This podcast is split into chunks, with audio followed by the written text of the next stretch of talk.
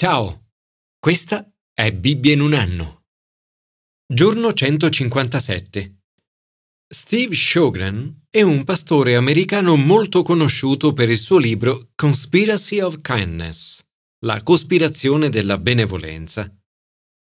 La chiesa da lui fondata a Cincinnati, Ohio, raccoglie ogni domenica più di 7.000 persone. Il suo motto è Piccoli gesti fatti con grande amore possono cambiare il mondo. Incoraggia le persone a fare piccoli gesti quotidiani non programmati di benevolenza, come pagare il caffè ad uno sconosciuto o lasciare un bigliettino ad un commesso di negozio con scritto grazie. La gentilezza o benevolenza è un amore in abiti da lavoro. È mostrare l'amore di Dio in modo pratico Sjogren ha scoperto il potere della benevolenza nell'ottenere un cambiamento positivo sia nelle vite delle persone della comunità, sia in quelle delle persone loro vicine. La gentilezza inattesa è il fattore di cambiamento umano più potente, meno costoso e più sottovalutato. Quando in una comunità si vive la benevolenza, le relazioni umane prosperano, i legami si rinsaldano e le persone sentono il desiderio di donare gentilezza a loro volta. Commento ai sapienziali. Confidare nella benevolenza di Dio. Dio è buono, è gentile e ti ama. Qualunque siano i tuoi bisogni oggi, puoi chiedere a Dio e Lui sarà tuo aiuto e liberatore. Davide prega così. O Dio, vieni a salvarmi. Signore, vieni presto in mio aiuto. Continua, ma io sono povero e bisognoso. Dio, affrettati verso di me. Tu sei mio aiuto e mio liberatore. Signore, non tardare. Nel gridare aiuto, Davide ricorda la benevolenza da lui ricevuta da Dio in passato. Nello sfogliare le pagine della Bibbia e nel vedere le tante grida d'aiuto da me scritte nel corso degli anni a margine di questo brano, mi accorgo di quanto Dio abbia risposto e possa rispondere veramente alle nostre preghiere. Per questo prego. Signore, grazie per la tua benevolenza ed amore. Oggi desidero pregare e chiedere aiuto per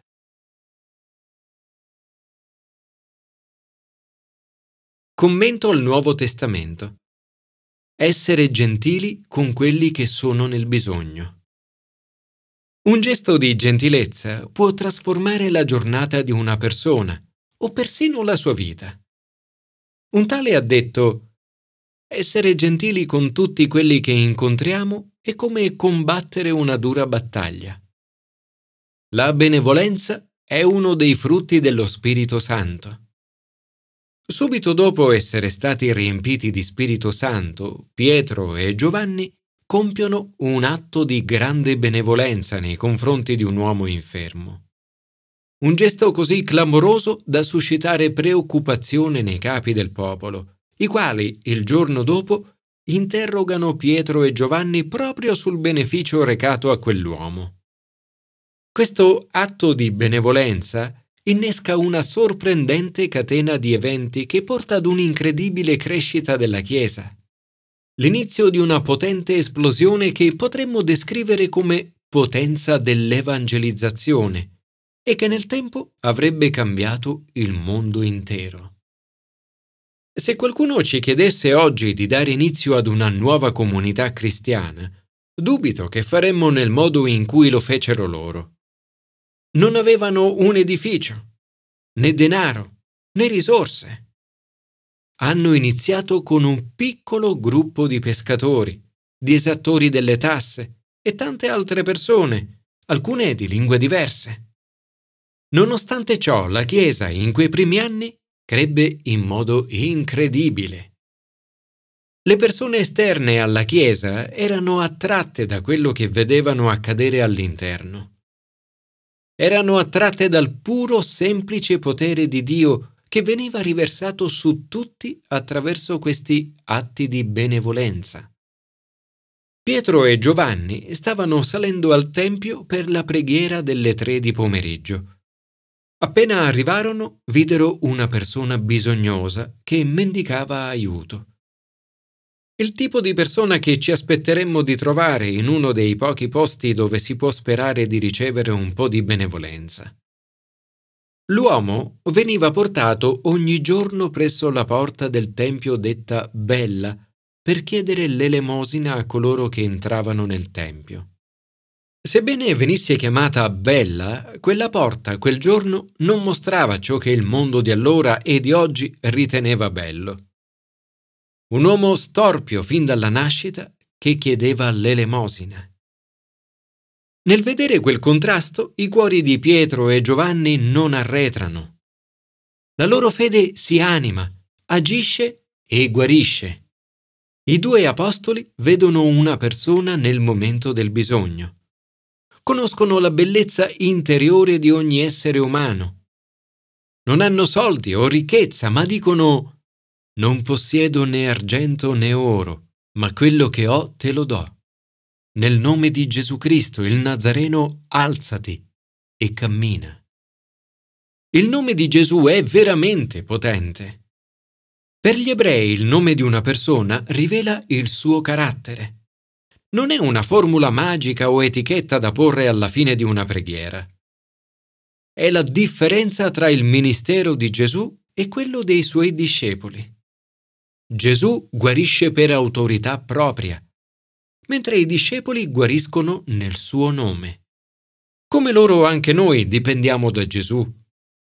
Nelle nostre fragilità, io e te, possiamo continuare ad esercitare il ministero di Gesù con il suo potere e nel suo nome.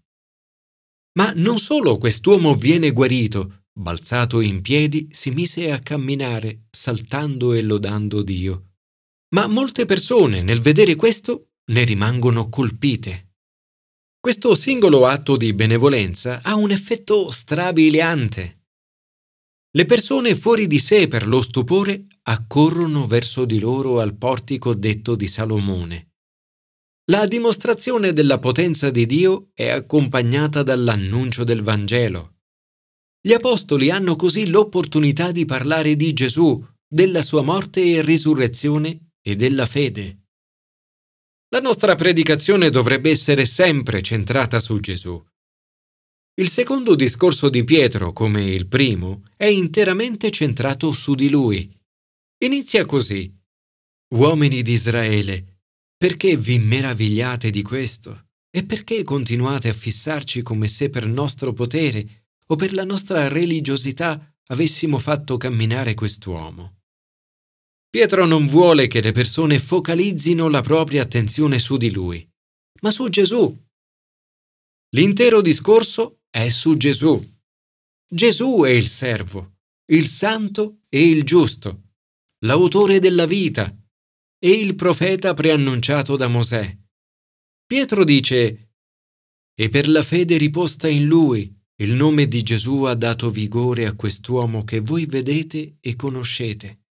La fede che viene da lui ha dato a quest'uomo la perfetta guarigione alla presenza di tutti voi. Pietro proclama la buona notizia di Gesù, parlando del peccato, della croce, della risurrezione e del bisogno di pentirsi e tornare a Dio.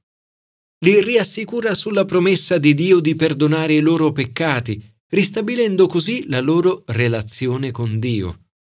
Dice, convertitevi dunque e cambiate vita, perché siano cancellati i vostri peccati, e così possano giungere i tempi della consolazione da parte del Signore.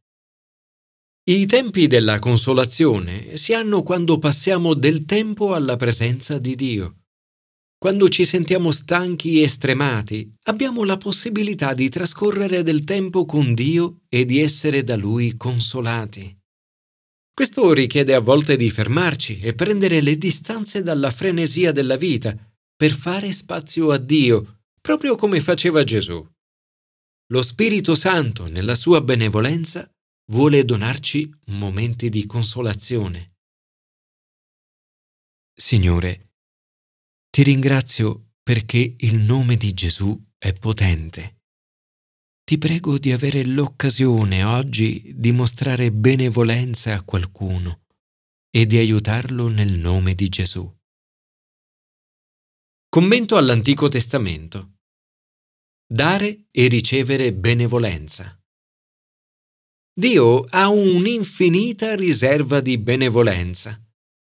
Davide parla di bontà di Dio. La generosità è un modo per esprimere la bontà di Dio verso di te. Davide chiede, c'è forse ancora qualche superstite della casa di Saul che io possa trattare con bontà a causa di Jonathan? E a Siba, c'è ancora qualcuno della casa di Saul che io possa trattare con la bontà di Dio? Alla morte del padre, Merib Baal aveva solo cinque anni e ora ha un figlioletto di nome Mica. Davide aveva regnato a Gerusalemme almeno sette anni e Merib Baal aveva circa vent'anni. La bontà che Davide mostra a Merib Baal è come la bontà di Dio nei nostri confronti incondizionata, gratuita ed illimitata. Ancora una volta viene mostrata una speciale benevolenza ad una persona inferma. Davide dice a Merib Baal, Non temere, perché voglio trattarti con bontà. Ti restituisco tutti i campi, e tu mangerai sempre alla mia tavola. Davide cerca poi altri modi per esprimere la sua benevolenza. Dice, manterrò fedeltà a Canun, figlio di Nacas, come suo padre la mantenne a me. Ma come spesso accade, i suoi gesti di benevolenza vengono male interpretati. Sebbene questo possa succedere, non dovremmo mai scoraggiarci. È naturale ed è giusto voler mostrare generosità verso i figli di quei genitori che sono stati particolarmente gentili nei nostri confronti. Merib Baal risponde Che cos'è il tuo servo perché tu ti volga un cane morto come sono io? Aveva poca stima di sé. Come spesso accade anche a noi, Merib Baal è concentrato sulle sue imperfezioni ma Dio ci benedice nonostante le nostre imperfezioni. Vuole che noi conosciamo e sperimentiamo la sua infinita bontà. Non dovremmo bloccarci su ciò che è sbagliato. I peccati, le colpe, le debolezze e i fallimenti. In Cristo Dio ci mostra la sua giustizia e vuole riversare su di noi la straordinaria ricchezza della sua grazia mediante la sua bontà verso di noi in Gesù Cristo. Signore, grazie per l'immensa ricchezza della tua bontà verso di noi. Aiutaci ad essere sempre alla ricerca di opportunità per mostrare il tuo amore a chi è nel bisogno.